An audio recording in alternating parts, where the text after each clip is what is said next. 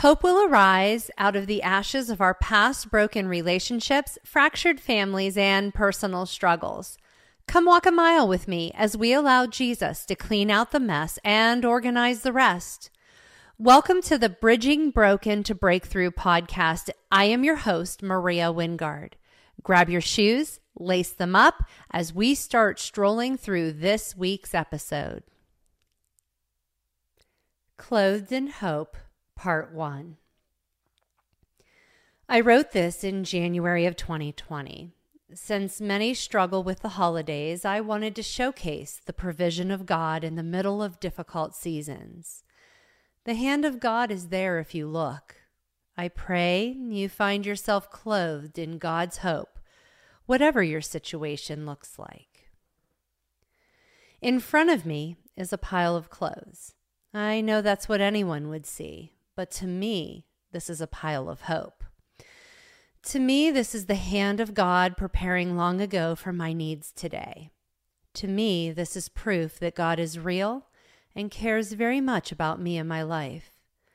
To me, this is peace in the middle of the storm, showing me God has the very details under control, even when I feel He's asleep in my boat. You can be bankrupt in many ways, the least of which is financial.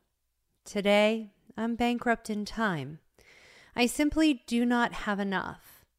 Our family is experiencing hell on earth in the form of a terminal illness while contending for God's supernatural healing to come.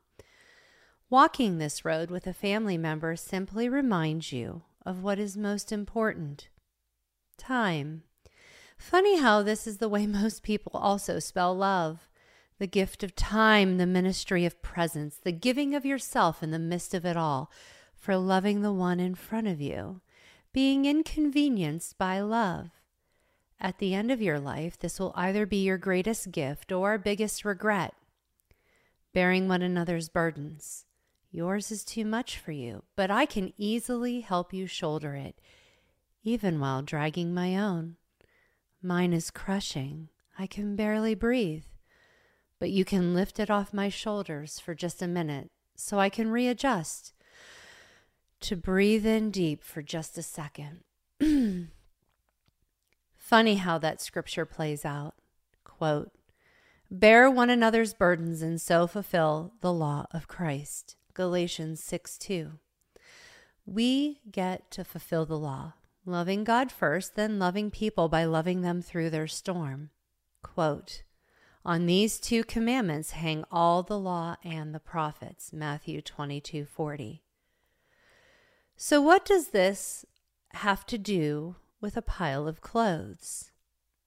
Five months ago, I made the decision to stop eating sugar. And while what I felt he had told me to do um, had lots of benefits, the sovereign hand of God helped me to follow his request, allowing me to lose 35 pounds, which created my current problem and need.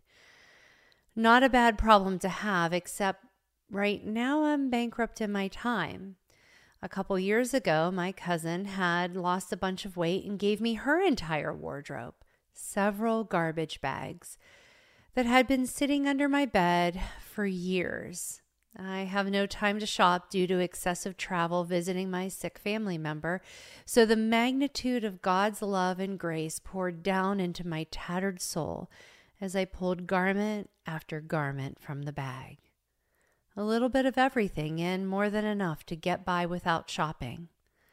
The gift of time not being stolen at a time when I needed every second. God, you're really not asleep in my boat. You have prepared for me and for my needs according to your riches and glory. You are so silent in the area I want to hear from you the most, but I can grasp the hope and love found in this moment, in this pile of clothes. I am thankful. Beyond thankful. I pull another item from the bag black it slides from my numb fingers as my brain registers what it is, hitting the ground faster than the hot tears coursing down my cheeks. A black dress. I don't want a black dress. My mind goes to places I don't want it to go. My knees buckle and grief grips my body as I fight to breathe and my world spins out of focus. I fight the urge to throw it away.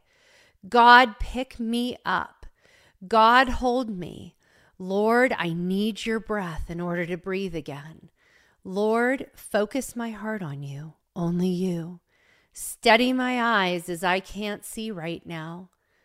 Life is still a little out of focus, but one certainty I have clear is that God is in control.